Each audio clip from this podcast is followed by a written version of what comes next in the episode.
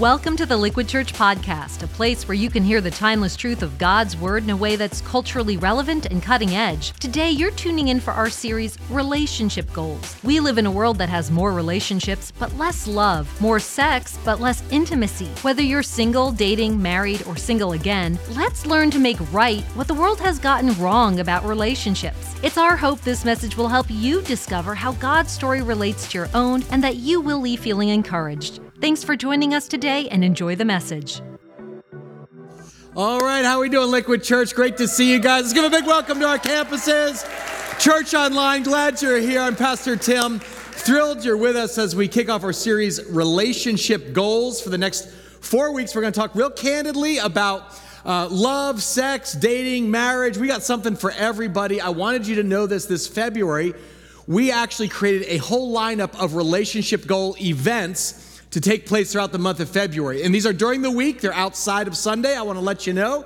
We have events for every age and stage. We've got college students, young adults, mature singles, married couples, parents and families, all sorts of stuff, because our goal is to help you connect relationally with people in your season of life. For instance, um, we're going to have a Dare Dash for college students on Friday, February 5th. There's a whole list of these things. On the 12th, we're going to have a marriage night. This is an online event for married couples over Valentine's Day. On the 13th, we're having an amazing race, a parent kind of soon edition based on the reality show that's in person. And then on the 26th, we've got a young adults meetup. Now, let me define young adults, okay? This is ages 22 through 35, and it's actually young adults, not just in New Jersey, but Florida as well. It's hosted online by Brian Rowe, and just trust me, this is not another Zoom meeting, okay? And on the 19th, we have actually for mature singles. That's age 35 and above. It's actually a virtual mixer online. It's kind of like um, community speed dating with real time group chat. So we got a little something, something for everybody, okay? Whatever your age or stage of life, we just want to help you hit some relationship goals this month. So you can find out more. Just visit liquidchurch.com slash relationship goals. You'll get all the dates and the details. You can RSVP. And here's the cool part some events are in person, some are online, but all of them are free. Does that fit your price book? I hope so. Uh, that's our gift to you. You're welcome. Now, today, what I want to do is I want to kick off our series with a message. It's actually based on a book I wrote six years ago called You Married the Wrong Person. And uh, actually, they dug a few copies out. Does anybody want a copy of this? Who would like a copy? Free book? Okay, don't let it hit you in the face. Your kid way over there. Oh, there you go. You got a ways to go, girl. One over here. I'll tell you what. If you're uh, if you're online when you sign up for some of these events, I think marriage night they're giving this away. But uh, I named it that because anybody who's been in a relationship for any amount of time, if they're honest, they just kind of wonder at some point, you know, did I marry the wrong person? Full disclosure, uh, I've been married 22 years uh, to my lovely wife, Colleen. There she is. And uh, we actually met in freshman year of college in writing class. Uh, we, I went to the school in the Midwest. It was Illinois. Everybody was like dressed very preppy at the time, very like LL Bean. And uh, at the time, my wife had big, aquanetted, blonde hair. When I say big hair, it was like Bon Jovi big. You know, I'm talking like from the 80s, like pff, Aquanet. And I, I walked into writing class and I was just like, oh, must marry this girl. Uh, actually, not a joke. We got engaged on July 19th, 1997, and we were married exactly one year later in 1998. Now, I look at that picture and I think, who are those thin people? You know, it's funny when I tell Colleen I was writing this book called, you know, You Married the Wrong Person, she was like, I 100% agree. But I think anybody who is in a relationship, if they're honest, they, you have to admit to having thought this, you know, at some point. Because the reality is, for us, it was like, I think we were like five months into our marriage that I first began having my doubts. Like, you know, like a lot of men, I had pretty high expectations going into marriage, uh, especially when it comes to sex. Uh, Colleen and I, we didn't have sex before we were married. We knew God wanted us to honor Him with sexual purity, but we struggled. It was hard. And so I kind of came into marriage like kind of rip roaring, ready to go. You know what I'm talking about? And I just like assumed, like, hey, man, uh, I assume we're going to be swinging from the chandeliers every night, or maybe every other night. Okay. Uh, yeah, married people are like, oh, this is going to be good. Yeah, reality check, record scratch. Um, at the time, Colleen was working hard to build a small business in New York City, and uh, I was actually teaching high school. And so I'd get out every day around four o'clock, and I'd get home around 4:30, go for a ride on my mountain bike, you know, like work out and you know get coffee with friends, and wait for her to come home. And her train would come at seven o'clock, And of course, I'd expect her to come off and make dinner. I, I would never, I like, make dinner, maybe dinner reservations. Uh, but you can do that. And uh, then some time for some chandelier shaking. And uh, I'll tell you, here's the reality my wife would come home dead tired, and she'd just collapse on the couch and say, Can we just order Chinese and go to bed early? And I was like, What? This is happily ever after? The first few months were hard. And so my, my disappointment actually built up, and a friend told me, he goes, Tim, you need to express it. That's what Dr. Phil says. You need, you got to express your feelings, you know, to her. And so uh, one Saturday morning, we're having coffee. I said, Hey, honey, I just to get something off my chest. Um, I kind of a secret to tell you. I said, um, She goes, Sure, what, what is it? And I said, Well, my secret complaint is not enough sex. And she said, Oh, well, I have a complaint and it's not a secret. You're a slob. And I was like, What? She goes, Everybody knows it. And then she kind of lit into me. She's like, I come home and this place looks like a frat house. There's a trail of cereal on the floor, there's plates in the sink, your underwear's in the corner. It's disgusting. I come home and this place is trashed. And I was shocked. Like for me, it took me five months to wonder, like, did I marry the wrong person? I actually asked Colleen how long it took her, and she was like, oh yeah, at least, you know, four or five days. And Colleen was so upset, she actually called her dad crying. She's like, Tim doesn't take care of the house or me. And, and her dad said, Colleen, pack your bags. You can come move back home with us. You know, clear out, clear out the bedroom. We'll have the marriage annulled. I was like, thanks, Dad. You know, like, come on, what, what's support there? Anybody else have in laws who are outlaws? Okay. Uh, sadly, divorce runs pretty deep on her side of the family, and that was my introduction to the, uh, the foo factor. Uh, F O O, foo. It stands for family of origin, the foo factor. And the truth is, we all come from these different family backgrounds, right? We all have these relational patterns, uh, ways of dealing with conflict or avoiding it. And what we do is we drag that family baggage right into our relationships. And it was a tough go, I'll be honest. First five years, we really struggled. Um, I'd like to say it just got better, you know, but there's no magic wand. We fought, we struggled, we hurt one another. And though we never said it, I know there were times when both of us laid awake at night fearing the same thing. I think I married the wrong person.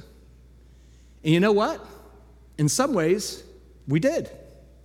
Because according to another book, the Bible, you always marry the wrong person. Or if you're single, you always date the wrong person. because according to God, there's just one problem with relationships they all involve two sinners. I think the number one source of relational disappointment today is, is and this impacts all of us. And what I want to do today is just speak to three groups of people who are either in person or maybe you're just watching online. I want to talk to those of you who are maybe seeking marriage. Maybe you're single right now and you're or you're sliding into a DM and you you hope to be in a relationship someday. Or maybe you've seen your own parents, you know, painful divorce, and you're like, I don't want to make the same mistakes. Let me just tell you something. If you're single or you are single again, this is going to liberate you as you seek a spouse.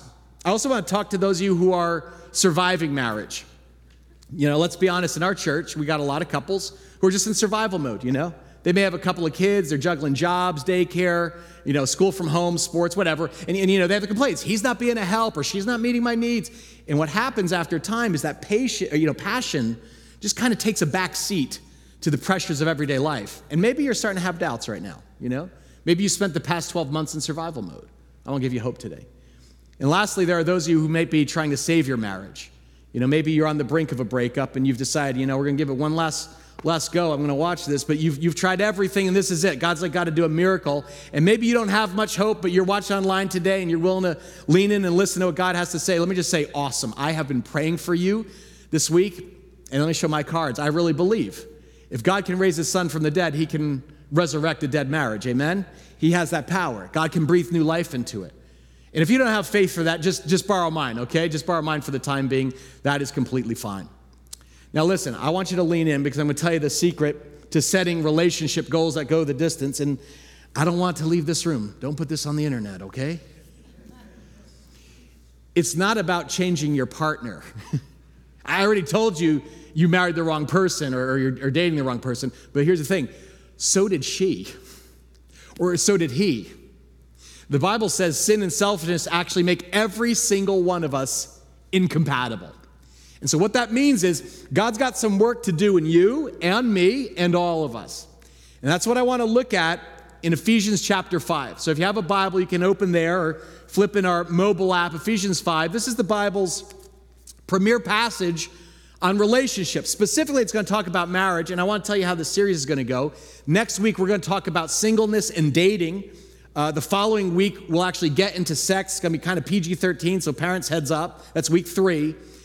But we're going to start right here today because that's kind of the foundation for it. And what the Apostle Paul does here in Ephesians 5 is he goes back to the very beginning. He quotes Genesis and describes God's design for, for relationship, for marriage specifically, this way. He says, A man will leave his father and mother and be united to his wife, and the two will become what? One flesh. Now, you've heard that before.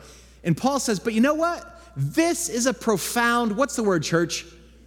Everyone say mystery. Mystery. Can I tell you something? For the first five years of our marriage, that's what it was a mystery. My wife, I didn't have a clue how to make love last. And the Greek word that Paul uses right here is actually the Greek word mysterion. Mysterion. It kind of sounds like a pro wrestler, mysterion.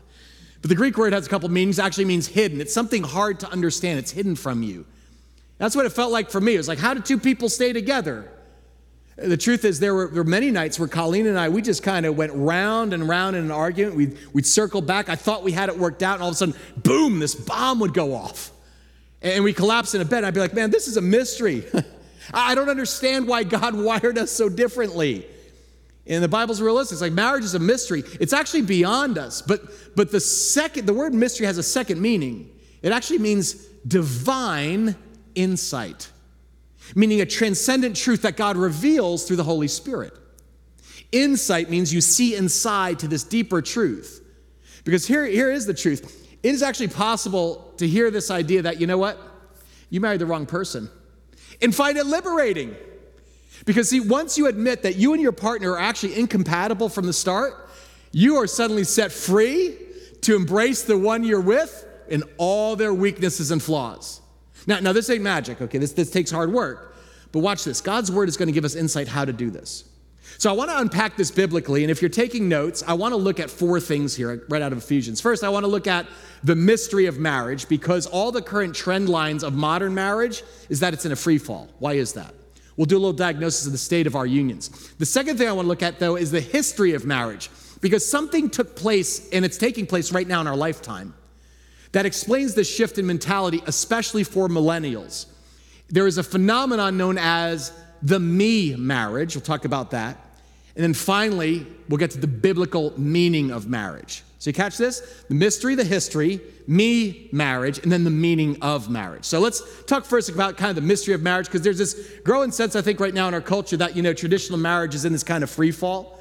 If I were like a doctor and doing like a stress test, it's like, oh man, all the vital signs say that marriage is sick and failing.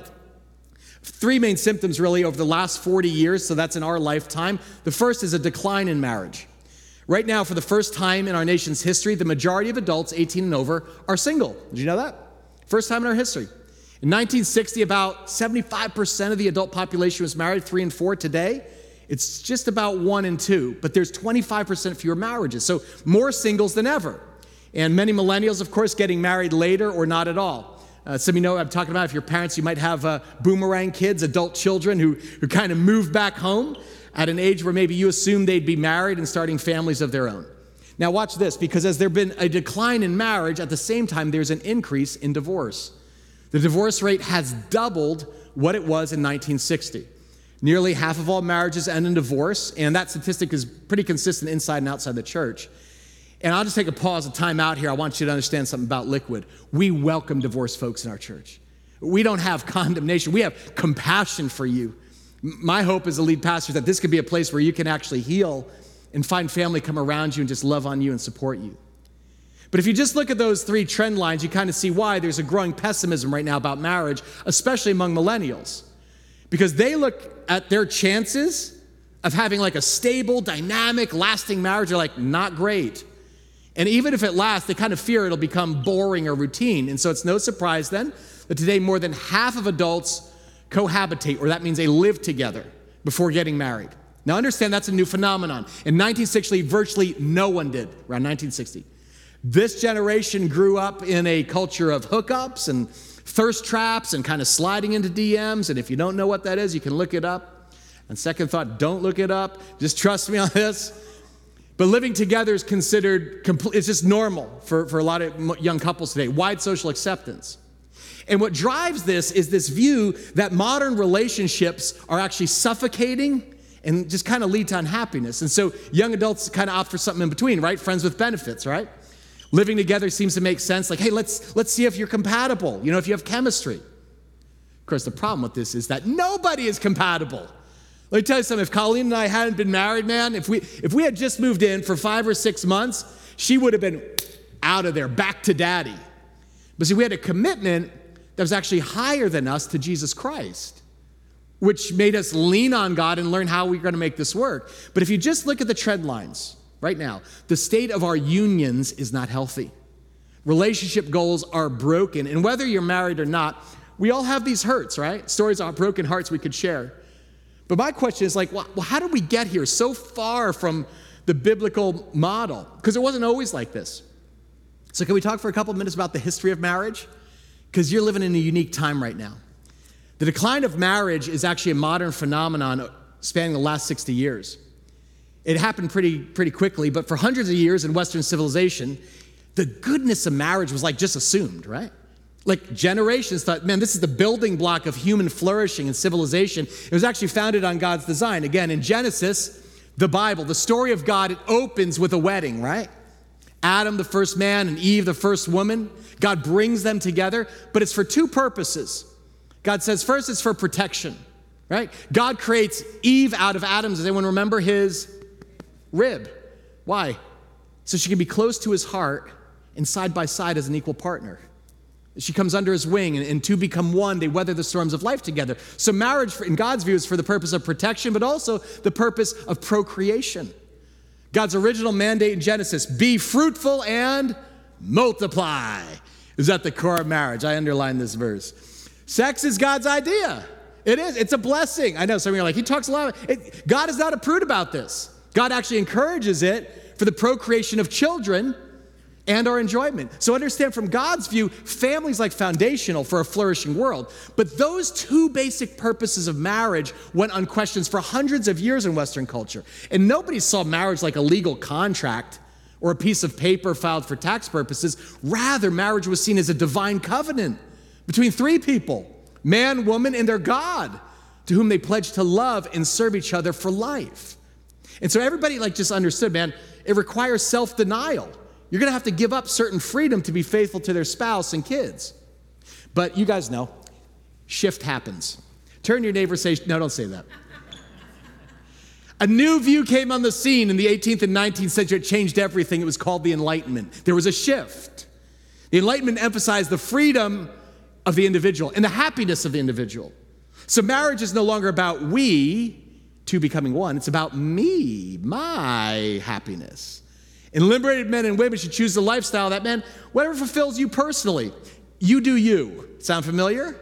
That's the, that's the Enlightenment mandate. And the purpose of marriage was redefined as meeting my emotional needs and sexual fulfillment. So, watch this. Instead of protection and procreation, the purposes of marriage morphed into preference, personal preference.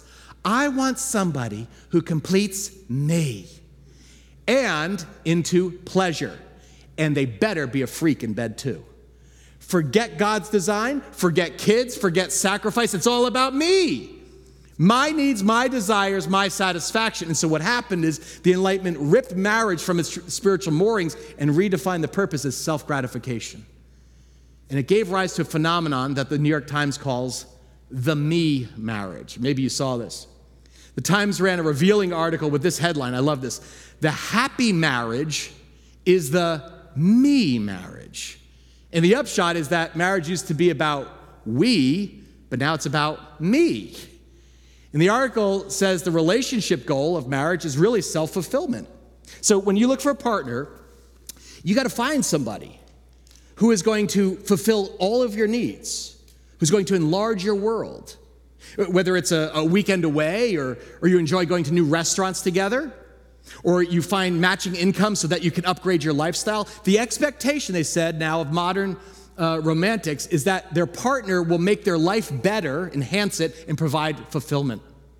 Let me read you this list uh, from, uh, from page 34. It says, uh, You won't be happy until you find someone who is, get ready, here's the list physically attractive, intellectually stimulating, romantically creative, emotionally supportive, financially secure, and he or she should share your passions and exceed your dreams.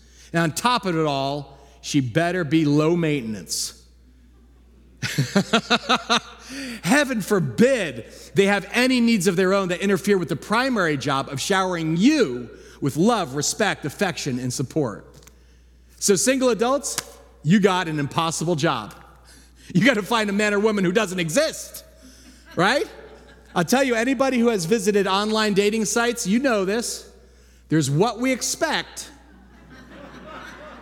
and then there's reality. Yeah? Listen, if you guys know if it's too good to be true, right? It probably is. You know, Cornell University study found that 80% of online daters lie about their height, their weight, their age. And I, I know some of you ladies are thinking, like, that's okay, I'll, do, I'll take a fixer upper, I can change him. Yeah, listen to me, ladies. Unless he wears diapers, stop thinking you can change a man. Say amen if you agree. Listen, I, I'm just saying, okay? It's trapped singles in this no-win situation. Because look at this. Never before, watch there, have there been lower standards for marriage, but higher expectations for who our partner will be. You see this? As a pastor, guys, I talk with single adults who just feel paralyzed by their pick of a perfect partner. In married couples, like when you're faced with the flawed humanity of their spouse, they just go online, right? And start surfing around, see how they might upgrade. You know, it's funny during the, uh, the Super Bowl, a couple years ago, I saw this commercial for Axe deodorant, you know, the shh, like body spray. And uh, I thought they captured this crazy quest for the idealized mate perfectly. Check this out.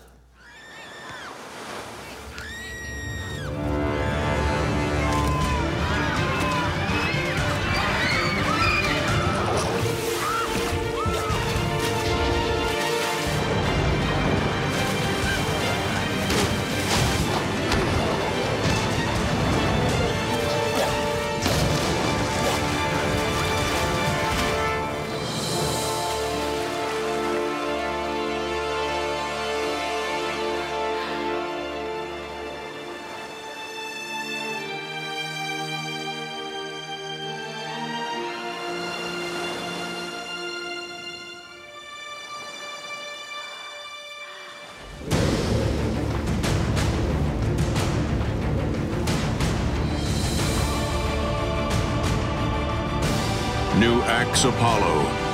Join now at axeapollo.com for your chance to go to space.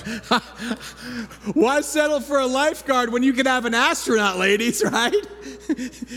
guys, you can't guys can't like stop thinking about the woman. They're like, there was an astronaut? I didn't I didn't even see that. What? Social media is, is, is setting these totally unrealistic and impossible relationship goals. Listen to what the National Marriage Project reports. It said a pornographic media culture contributes to unrealistic expectations of what their future soulmate should look like. Influenced by sexy images of young women on MTV, the internet, and Victoria's Secret specials, listen to this men may be putting off marriage to their current girlfriend in the hopes that they will eventually find a combination soulmate slash super babe. Guys, this is the reason why so many singles feel lonelier than ever because we have these airbrushed ideals in our heads, they let many perfectly potential, very ordinary mates pass by because, like, well, what if something better comes along? And this is the reason many married couples feel disillusioned, right? Like the moment conflict hits the relationship, or heaven forbid, or their partners show weaknesses or shortcomings, they start looking elsewhere. Like, like I get it, ladies. You thought you married the man of your dreams, but then you realize Prince Charming has hemorrhoids, right? Or halitosis, bad breath. Or, or your hot babe, hot babe, is prone to depression during the winter. How about that? You gotta go on meds. Or a few years into the marriage, oh, the lifeguard has love handles. But look, there's an astronaut. I, I actually don't like the Axe commercial, you know? I, I did find one that is way more realistic. Let me replace that image in your head with one that shows you what a real relationship looks like.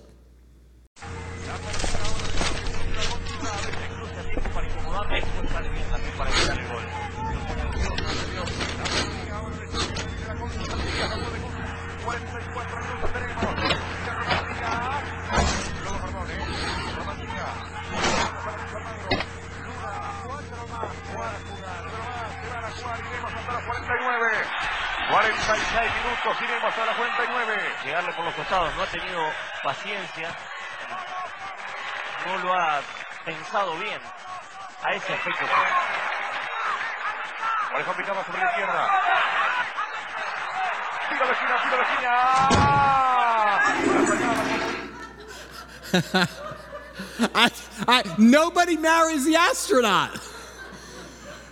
You're going to marry the guy who watches sports with the bathroom door open.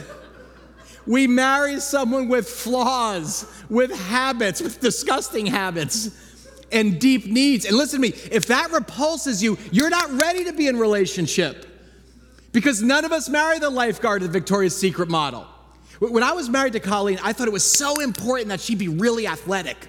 Because I was like, man, I love being outdoors and sports and stuff like that. And I remember like she played along at first. She's like, I'm gonna go buy some, you know, cute sneakers. And she got this, you know, you know, I've got this New Balance sneakers. And, and she won't even go in the ocean now, man, when we go down. After 22 years of marriage, let me look, I don't, don't stumble. None, neither of us are Baywatch ready anymore, okay? the, the, see, the world has these warped relationship goals, but then there's reality. And I'm telling you, that's the problem with marriage. It always involves two sinners. You know, it's funny because, like, the idea of a me centered marriage, it sounds empowering, but it's actually paralyzing a whole generation.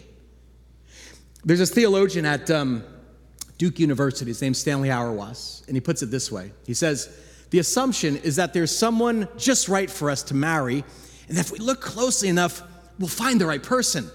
This moral assumption overlooks a crucial aspect to marriage. It fails to appreciate the fact that we always marry the wrong person.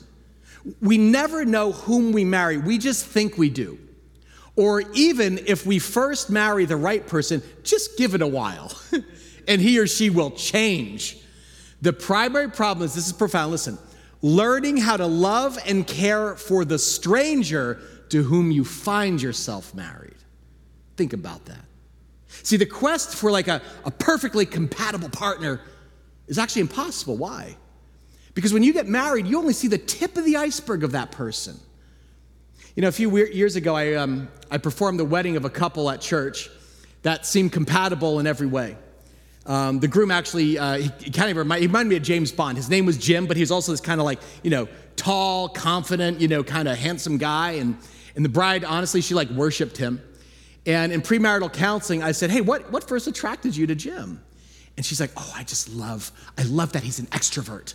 She goes, I'm really shy, but he's like so confident and he, he's talkative. When he comes into a room, he just takes the room and starts talking, and people gather around. So, two years later, the bride emails me with the subject line, you know, need help now, like all caps. And so she comes down and is like, What's the problem? She goes, Jim won't shut up. He just goes on and on and on. He never listens. I just, and I'm, just, I'm smiling, right? And I'm like, ah, so, so, you're, so you're discovering, you know, the downside of what first attracted you to him. It's actually interesting. Psychologists have a, a they call it the gold mine landmine phenomena. Come in here. When you're dating, you think you hit the gold mine. You say, oh, he's a verbal processor. I have someone to talk with. But then after marriage, that same quality becomes a landmine that blows up the relationship. He won't shut up. I can't get a word in edgewise. I'm telling you, gold mine, landmine. And she goes, No, no, no, no. Pastor Tim, I'm, I'm telling you, it's not that. We're not compatible anymore. We took one of those personality tests. I'm still an I for introvert, but he's a J E R K. I'm just telling you, it doesn't, doesn't work anymore, right? I'm telling you, man, love is blind, but marriage opens our eyes, doesn't it? And it also changes you. Because once you're married, you're never the person you were originally. I actually hear that all the time from couples who are on the brink of divorce. I'll be like, what's the problem? He's like, she's changed, Pastor Tim. She's she ain't the same girl I married. Well, no crap. You know, like, sorry, I'm a pastor. Holy crap. What, like, what, what did you expect, man? That carefree girl? Like, used to whisk away for the weekend, man? She's juggling three kids. She's working from home in a pandemic. She's mostly tired, struggles with anxiety. Well, that's not who I married. Thank you, Captain Obvious. Guys, People get older, and every relationship goes through peaks and valleys and seasons in which you have to learn how to what? Love and care for the stranger to whom you find yourself married. So listen up, man. She's not the problem. And ladies, he's not the problem. Stop throwing those elbows. I see them right now. You know what makes you incompatible? Sin, and it's both of you. According to the Bible, every single person in this room online is the wrong person. We're all spiritually broken and self centered at our core. But the question is faced with this reality, will you run away or will you actually run to Christ? See, this is where the true meaning of marriage comes in. Go back to our original text here, Ephesians 5. Look at the secret of marriage that Paul's talking about. He says, A man will leave his father and mom, be united to his wife, the two become one flesh. It's a profound what? That's the first half of the verse. But what's the mystery? What's the, the secret to this? He says, This is a profound mystery, but I am talking about, say it together, Christ and the church. It's not about you, it's about Christ and the church. Wait, what? Jesus and his bride? In other words, he says, Paul says, the secret of marriage is that God has a different relationship goal than you.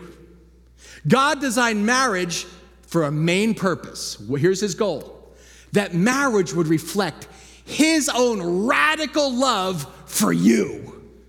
So, husbands and wives, we're actually supposed to love and serve our partners like Christ did the church. And we were like, wait, what? What did Jesus do for his bride, the church? He loved her. How much did he love her, Tim? He loved her this much. He stretched out his arms on a cross and he died for her, baby. Why? Because she was perfect? Pfft, hardly. Have you seen the church? The scandal of the gospel is that God's love looks nothing like your fickle versions of human love. His love is fierce, it's unconditional, and it comes exactly when we least deserve it. Romans 5 8 says this God demonstrates his own love for us in this while we were still sinners, Christ died for you. Let me tell you something. Those five words, while we were still sinners, it can change your life. It will change your relationship goals. The gospel is good news. What's the good news? While you and I were damaged goods, broken by our sin, in the middle of our mess, Jesus Christ comes in, lays down his life to forgive our flaws, and watch this restore our relationship to God the Father. And, and on the cross, when Jesus joined his life to ours, in a sense, Jesus married the wrong person, didn't he? He deserved better than the likes of us. But he picked you, and he picked me, and he chose you before the foundation of the world to enter into an eternal relationship with him, a marriage, in spite of your sins and flaws, my weaknesses, your betrayals Jesus promised, He says, I will never leave you, I will never forsake you. According to the Bible, that's the relationship goal every human being needs to know. Marriage, it turns out, reflects the gospel. And without the gospel, marriage won't work. See, when you pattern your life after Jesus, he says, You're not going to be able to do this on your own. So I'm going to actually give my life and pour the Holy Spirit into you, who will give you my power to sacrifice and put your partner first. You'll lay down your life like I did. Paul writes this look at this. He says, Husbands, love your wives as best you can. No. Husbands, love your wives just as, say it together, church, Christ loved the church and gave himself up for her. So we discover something deeper as Christians than what the world tells us. Marriage, it turns out, isn't about self fulfillment after all. Remember the me marriage? From God's perspective, it's about self sacrifice. It's about laying your life down for the other, just as Christ laid down his life for you to restore your relationship with your father, Heavenly Father. And here's the catch you can't do it. You, I can't do it on my own. It's only after you receive Christ's love for yourself does he give you the capacity then to give that love to another broken person. So I know some of you are in, have relationship goals right now that are like upside down.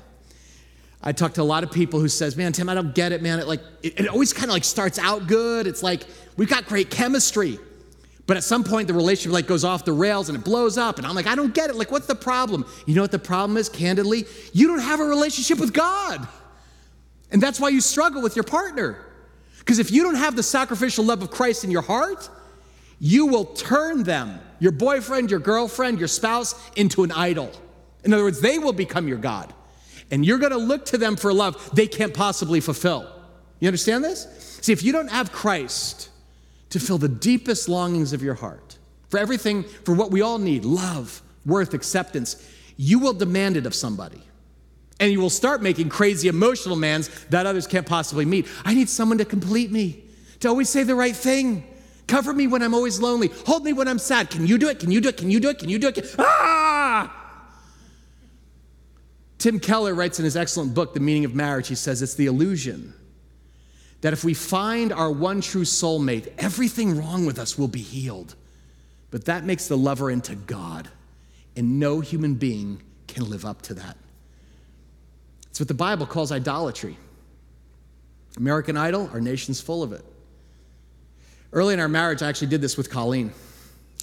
I made her into an idol. I didn't call it that, but I just had expectations that she's going to be the, the world's best lover and the, the best chef and the best businesswoman and, and the best homemaker and the best mother.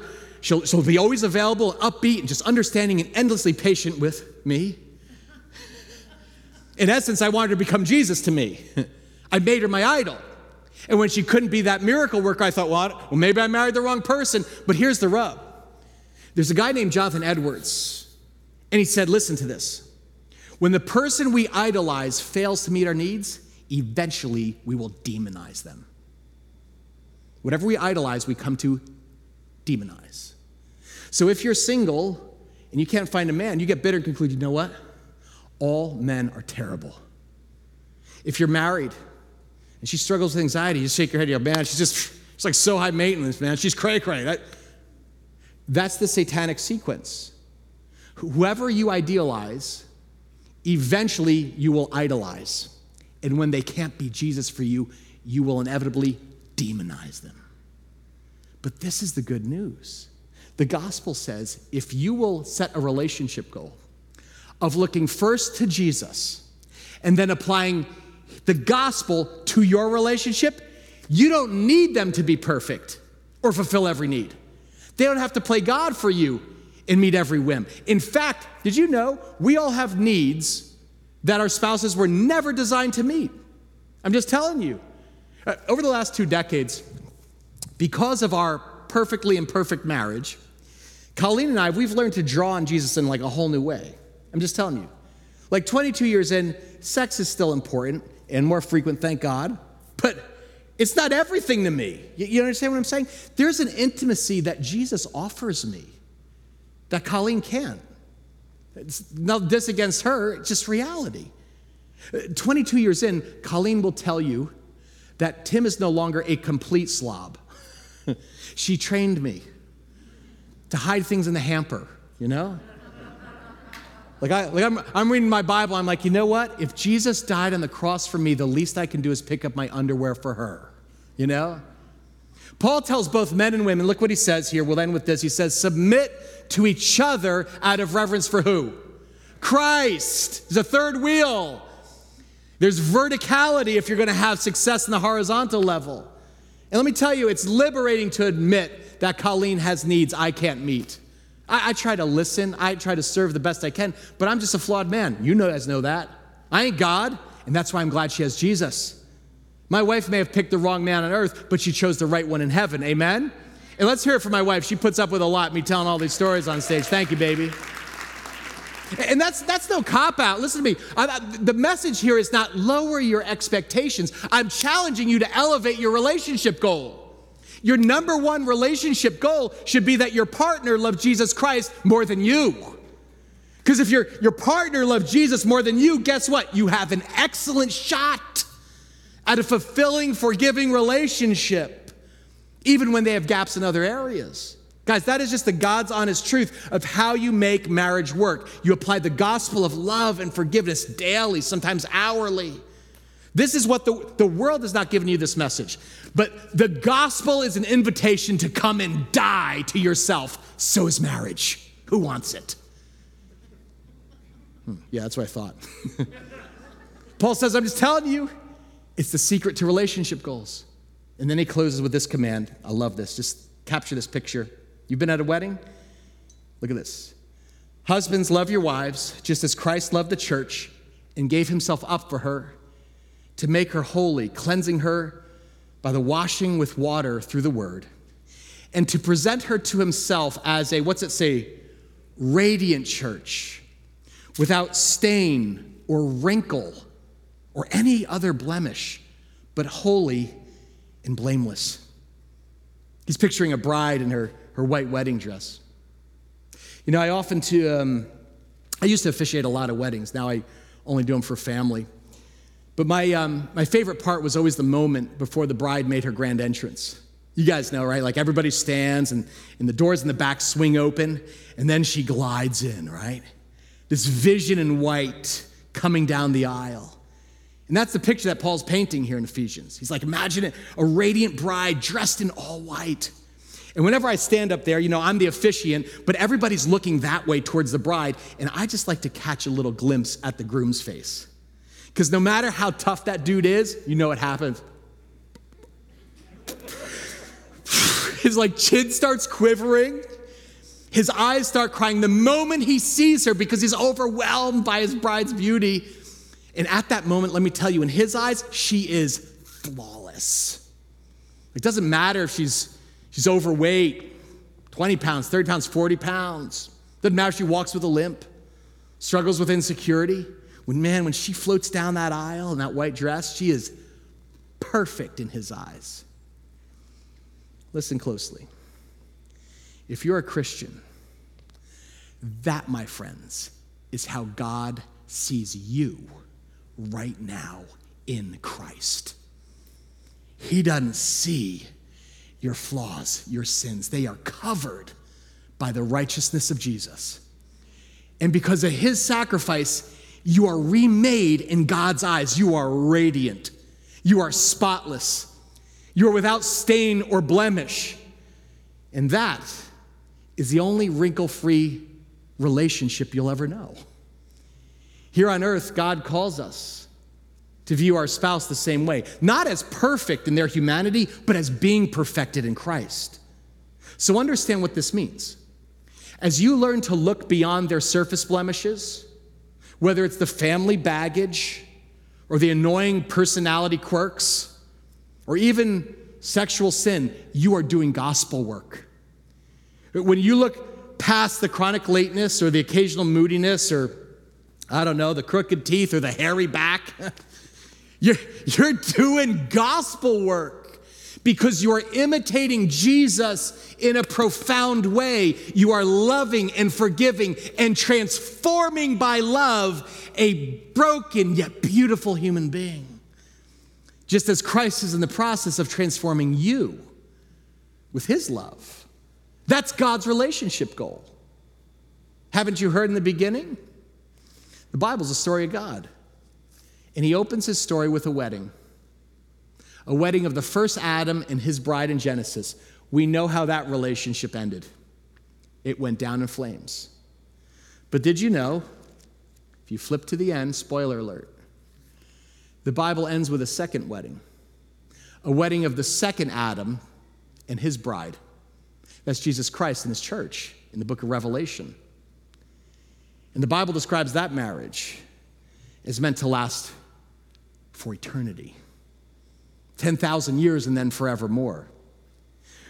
What that means is the only wrinkle free romance you will ever know is waiting for you to experience in heaven. And that's so hopeful on earth. Because even if you came from a broken home, even if you've been divorced once, twice, or you've made mistakes you regret, even, even if your family isn't picture perfect, guess what? God can break generational dysfunction and give you supernatural power to love in a brand new way. The gospel makes a new model for marriage possible, and it ain't your parents' model, it's not the culture's model, it's the model of Jesus Christ alone. Amen? Give him some praise because that's the gospel, and that's the relationship you're invited into. Now, next week, we're going to get into some of the nitty gritty, roll up our sleeves of singleness, dating. We're going to talk about sex in a couple weeks, but I want to just close today by laying that foundation and really praying for two groups of people. I, I, first, I just want to pray for single folks. You've been on my heart I've been preparing for this. And then I want to pray for married couples. So, would everybody please stand up? Just stand up wherever you are at our campuses, if you're in church online. In fact, if you're single, I'd like you just to open your hands. Would you do that right now? If you're single, open your hands. It's a way of, of saying, God, I'm opening my heart to whatever future relationship you have for me. And this is just a moment to receive the love of Jesus, to ask Him for patience in the waiting, the pick of a partner of His choosing. And if you're married and you're next to your spouse, man, I want you to take your wife's hand and yours, just hold her hand and open the other one to God. Because that's a symbol too. To hold on to her, you're going to have to hold on to the love and power of Christ. So let's ask Him for that right now. Jesus, we thank you for this good news. Lord, we look at our own capacity for whole, healthy, lasting relationships. And we just acknowledge we fall so short. But Jesus, you've given us hope. You have given us a model, and you've given us power. Jesus, you are the only perfect God man to walk this earth and live perfectly, sinless, always putting the needs of others ahead of your own. And you loved us unto death, death on a cross. And so, right now, Father, we receive the love and grace and forgiveness of our Savior Jesus. Right now, just take a minute to ask Jesus Christ to cleanse your heart. You're aware of the flaws, you're aware of the brokenness. Forgive your sins. Let's ask Him now, forgive me, God. Jesus, thank you for dying on the cross and that you've promised when we confess our sins, you're faithful, you're just, you'll never leave us, you'll always forgive our sins. You'll wipe them clean and make us radiant without stain or blemish. Renew hearts right now. And Father, I pray right now for my single friends. I pray for those, Lord, who they feel a little hopeless or they, maybe they feel frustrated. God, would you let them know they're not alone, not by a long shot?